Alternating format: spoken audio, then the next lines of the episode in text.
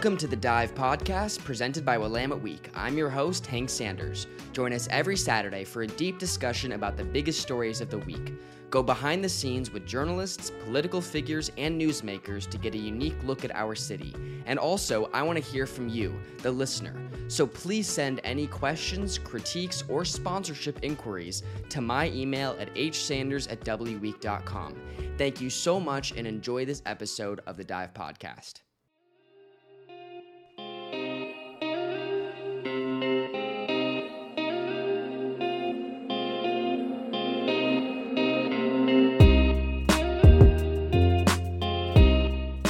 Welcome back to the Dive Podcast. I'm your host, Hank Sanders. Thank you so much for joining us today on this October 2nd for episode 40 of The Dive.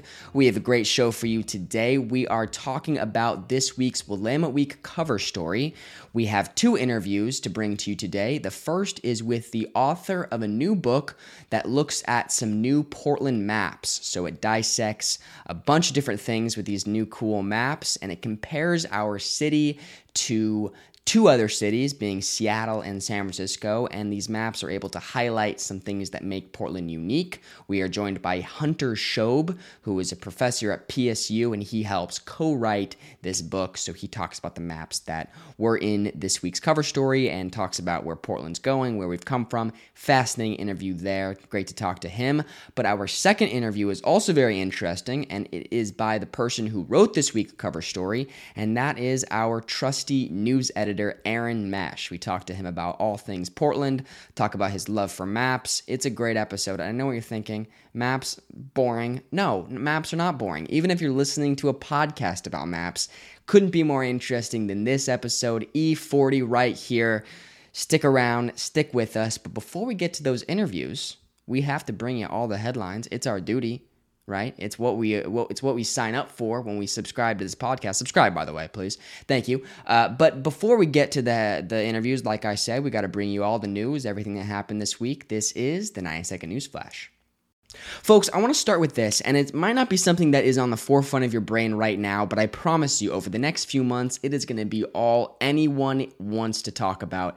Whether it's your neighbors, your friends, your family, your colleagues, me, all of us are going to be talking about the race for Oregon's governor because for over 20 years, we've always had an incumbent in the race. This is the first time in 25 years, actually, where we don't have an incumbent. So Kate Brown is legally not allowed to run again. So whether you like it or not, she's out. So that just means we should all be expecting an extra crowded Democratic primary. And that's what we're seeing, guys. We have four names. One just joined us, and that's the name I want to talk about this week because that's the newsmaker. That is State Treasurer Tobias Read has entered the match. He's thrown his name in the hat officially. We all were expecting it a while ago, but it made news when he officially did it. He is the most well heeled of the four who have joined. He has raised over $350,000, which doubles doubles the next person's raising, uh, you know, raising amount so far. The other four, uh, three people are Patrick Starnes. This is in the Democrats, of course, just the Democrats.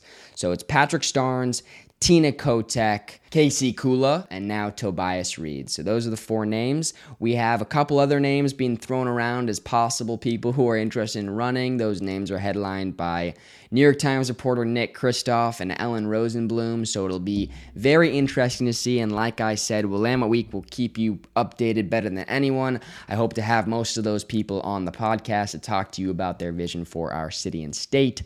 So let's just uh, hang tight on that story, but thought we'd bring to you uh, the news about Tobias Read. Hey, have you ever called somebody and thought, hey, I wish that they sounded a little bit more robotic?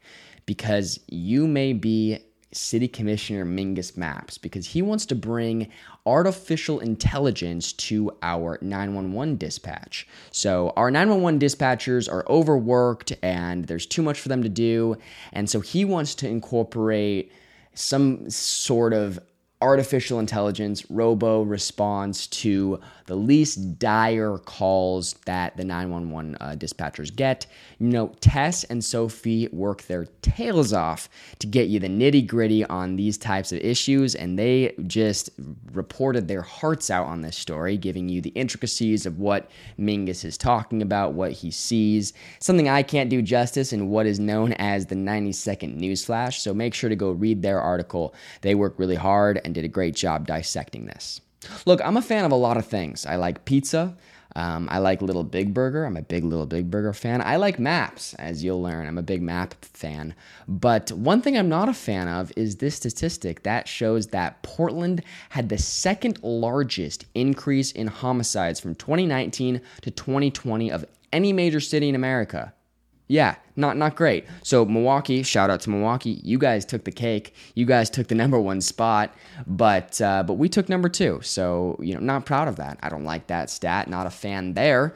But like I said, I'm a fan of pizza, and so you know, since I brought up pizza, now we're all hungry. So let me tell you where you can get the best pizza in Portland. Yeah, we all know about Apizza Scholls. We know about Ken's Artisan Pizza, but here's a few new names: Jerry PDX. They are the latest phenomenon in Portland, and make sure to keep the name of that in the back of your hat. You know, think about that name, remember that name, because we'll revisit that name in a few episodes. Not exactly sure when, but we'll uh, we'll talk about it. Don't worry. Ranch PDX joins Jerry PDX, and so does Cesario Pizza. Now Italians, you can check my pronunciation on that. Not sure I'm doing that justice, but you know, those are the best spots, along with, of course, Ken's and the Pizza Scholls. But that's boring. So we wanted to, not boring, but, you know, we wanted to add a few uh, to the list of, of must go tos. I mean, Portland was rated the best pizza place in the world or in the country uh, just recently. So make sure to go, uh, go try those spots out. To finish off, you know, let's finish off a light news week uh, with this. The Blazers have a 100% vaccination rate. Woohoo! That is that is hard to come by these days. Uh, that's not a given for the NBA these days. And if you're thinking, Hank, hey, I can't afford uh, courtside tickets. Why should I care if they're vaccinated? Well, okay, neither can I. Almost nobody can. But it is nice if you're a Blazers fan because it means we won't be forfeiting any games. We won't be that team that has a COVID outbreak where people have to, uh, you know, change plans and we have to change the schedule and add games late in the season. So it's nice to see us fully vaccinated. And hey, this is our year. It really is. It is, you know, people are saying it's Dame's last year. I don't want to say that. You didn't hear that from me, right? But, uh, you know, we can all be optimistic, but this is going to be our year. So, with that, with those hopeful words, with that 90 second news flash, this has been, you heard it there, the 90 second news flash.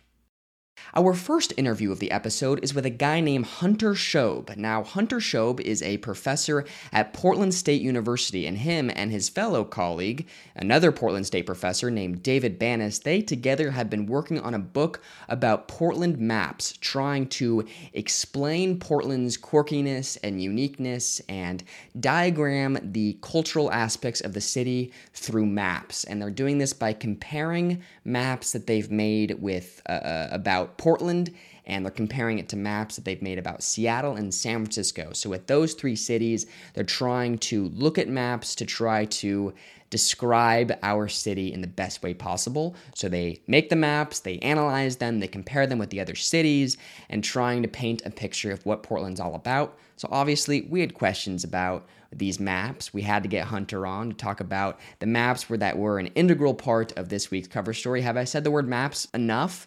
Well, I'm going to say it even more later on in the episode. So stick around. Here's our first interview. We talked to Aaron Mesh down the road, but first, Hunter Shobe. With you, I want to go back and I want to start six years ago when you, Hunter, started working on these projects, working on these maps. When did you decide this is what I want to do? This is what I want to spend a lot of time on? So um, this book grew out of a previous book, which was published in 2015. It was called Portlandness, a Cultural Atlas, and it was a, a look at Portland and the metropolitan area here exclusively. And so we we also worked on that one for a bunch of years. And when it was released in 2015, it people liked it. We we felt good about it. Um, we had worked with a lot of people on it, so we decided we would work on something new. But we wanted to move beyond Portland. We want we didn't we wanted to keep working on Portland, but not just Portland. We had a number of different ideas. Um, the first idea for the new new book was uh, called Transects, and we were going to um, have sort of routes, like five routes throughout each city, and then tell stories about the cities as we went through neighborhoods and things like that. And we worked with that concept for almost a year before we decided that it was too difficult um, to make work. So we we came back to the, the, the cultural atlas idea. Um, and these are the three cities we ultimately settled on. We had a couple others in the mix at one point, um, and we thought we might do some highlights on smaller places along the way. But for us to really focus and wrap our minds around everything, we really need to focus on the three cities. Hunter, you know, when you do these maps, and your book is no exception, a lot of map books will they have two parts right there's the mm-hmm. how did you make the map what went into making of the maps and then like your book does the second part would be trying to analyze what does this tell us about our city what does it tell us about the other cities and and how is portland unique or different so most of my questions are about the second part but i want to start off with that first part so what goes into making each of these maps that goes into this book well each of the page spreads that you see in the book took between maybe 18, 24 plus months to make, right? So wow. this is an iterative process. This isn't, you know, this is to the side of everything else every, all of us are doing. And so we, we work on it as we can. But um, to conceptualize a page and get the story right takes a long time. In terms of the maps, sometimes there's data that we can we can collect from cities or other sources and you know, the census or something like that. But sometimes there's data that we have to collect ourselves uh, if we want to make a map. Uh, and sometimes it's a combination of those things. So, you know, we we came up with a list of ideas. We started talking to different contributors about them and the things that people were most excited about and ran with, and we kept going with that we could figure out how to tell a story about are the things that stuck in the book. You know, I, have sat through enough history classes in my day where people say mm-hmm. that we study history uh, we look at the past in order to predict the future. And I think maps can be of the same value. So, with me today, can you predict what Portland, obviously not, you know, accurately maybe, but can you try to predict what Portland might look like in five to 10 years? I can't. I really, right. I mean, it, it's a tough question. And I, yeah. I would be, it would just be me speculating. I mean, a lot of the work we did on the book makes us think a little bit about what things could happen and, you know, what, what things could be like in the future. But things are at such a unique moment right now, right? We haven't really experienced things like this before. And w- how things are going to progress is, is, it's difficult to speculate on. So I, I don't think that I want to. Yeah, you know, totally. Uh, expand, expand on that unique moment because obviously, you know, people keep calling it a unique moment for Portland with protests and COVID, but mm-hmm. ever uh, all the other places have had protests and COVID. What is unique right now about Portland? I think that uh, I mean, if we look at last year and, and you know, the, the protest um, graphic that we, we created for the book kind of illustrates this, that, you know, Portland had a very intense period of protest um, compared to these other cities. I mean, there were certainly protests in the other cities, big ones, but they weren't, uh, they didn't happen on a daily basis like they did here for 100 days. And so that, even though that 100 days or whatever is over, I mean, that legacy and that sort of attention remains in Portland. And so I think Portland has become a place that people are looking to to maybe get a sense of what might happen in other places. I'm I'm in Chicago. I go to school in Chicago and I spend a lot of time in downtown Chicago and some of the best parts, probably the best parts about Chicago are the public services you know the uh, the the infrastructure is so great. The you know the public works projects are just so phenomenal here. And when i'm in portland i feel like the best parts of portland you know if you were to make a list 1 through 10 would all be the private sector you know the restaurants the the businesses the the fashion. And so it really feels like sometimes all the other cities and seattle and san francisco are in the same vein. They have such better public works and the city and the people who are in power in the city have so much more imagination. Where we're, we're really being run by mom and pop shops who are really creative and inventive. Do you think that's fair? Did that stick out in the maps where we're kind of lacking some of the leadership that the other cities have from a civics level? I'm going to say it's a little unfair. Okay. Chicago first of all is a wonderful city is a very big city with it's a very global city and so a lot of these amenities and the things and, and the sort of marquee things in public space, we're talking about public space, for example, in Chicago, which has some amazing ones. I mean, those are in a lot of ways, not just for the people of Chicago, but to create an image of Chicago.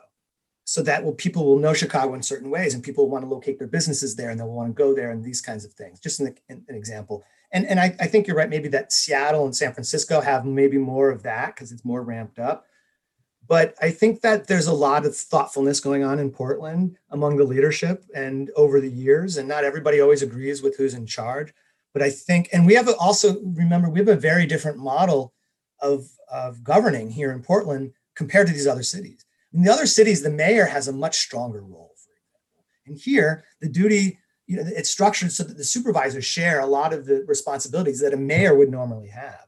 So one thing to keep in mind about Portland is that we have a pretty different government structure than a lot of these other cities. And we might want to ask ourselves whether that's to explain, you know, that helps explain any of the things that you know well.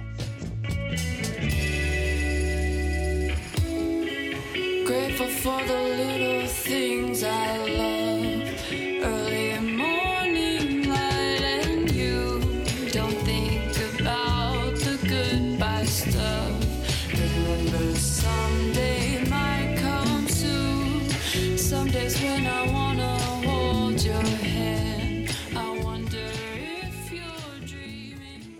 Folks, our second and final interview is with the heartbeat of Willamette Week, and that is the news editor, Aaron Mesh. So it's great to have him in today. He wrote this week's cover story, obviously using the work that Hunter spent so much time on, the maps and everything.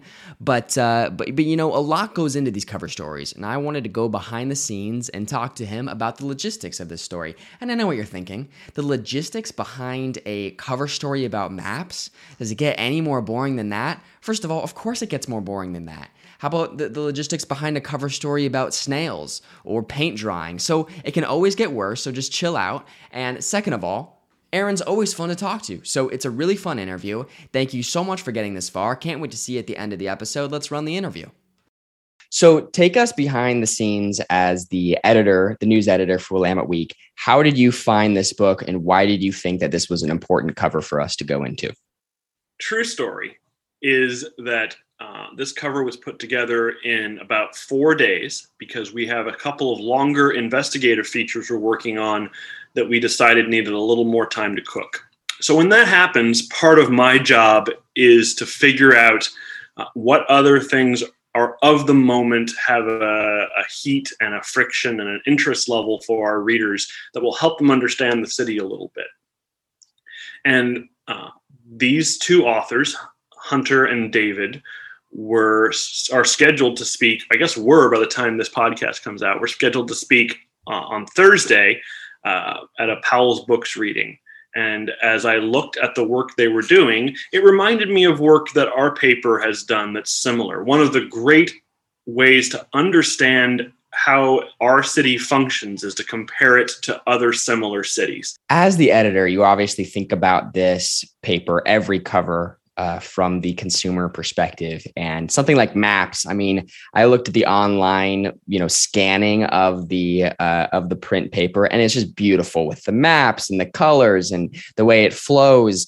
And you you obviously miss some of that when it's you know to a smaller degree when it's on the podcast and to a much more significant degree when it's online. So is there any hesitancy when you're like, uh, I kind of want to stay away from maps because I know that a lot of our readers are research are, are getting our paper uh, from you know online and other sources where it may not come across as beautifully. I'm a stubborn old man about maps. and that means that I think that one of the very best ways for delivering information about the shape of this city and where things are happening and to un- have an understanding of what neighborhoods are affected and how problems break down granularly is to look at them on a map and see with with as best you can how the problem lays out geographically. I was obsessed with maps as a kid. Uh, I was a consistent participant in the National Geography Bee, where I never quite won. And maybe it's not quite winning. Maybe it's finishing second two years in a row for the, uh, that caused me to be so obsessed with maps. And so I suppose my crabby old man response is if the medium doesn't allow you to show a map, change the medium. My feeling from the maps is that it seems like, and you alluded to this in your article, that it seems like Portland is the kind of bad younger brother to the other cities. You know, we have the most weed shops. We rebel the loudest and the longest. We our houses are cheaper and we're not buying as buying or selling as much industry. What was your takeaway from these maps? I think you're suggesting that Portland is the dirtbag sibling of the three. And I don't think that's wrong.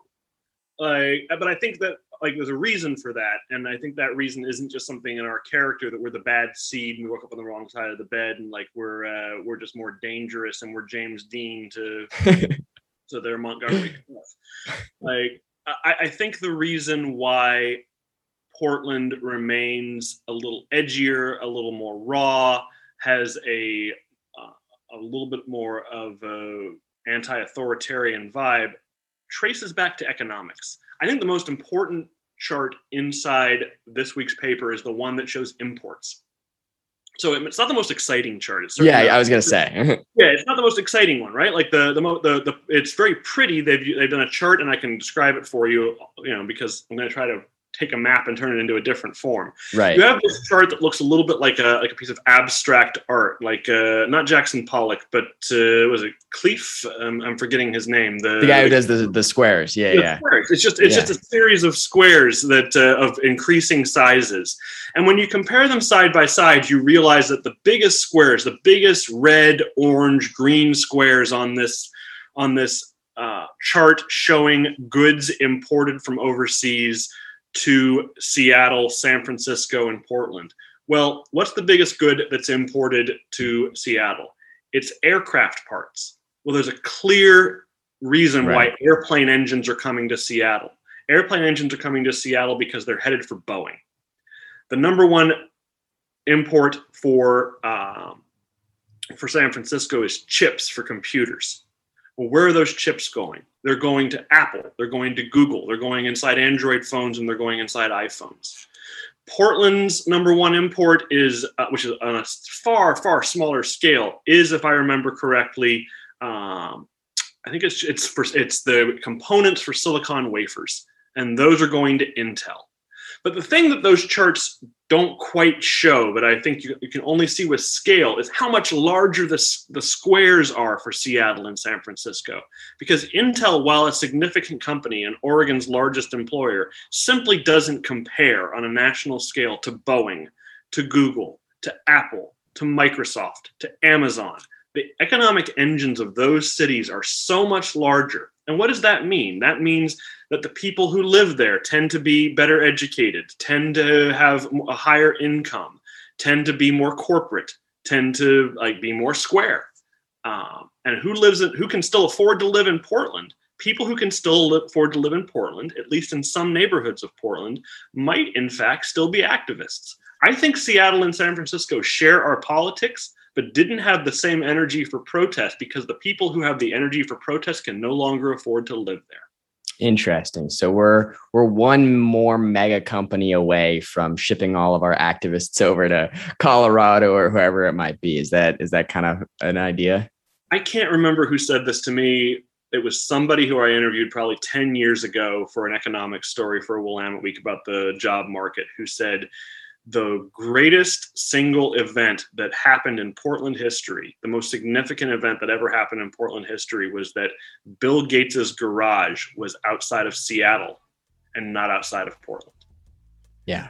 That just the sheer luck that this one nerdy kid lived in Seattle and didn't live in Portland because he could have like in every other way he's a Portlander.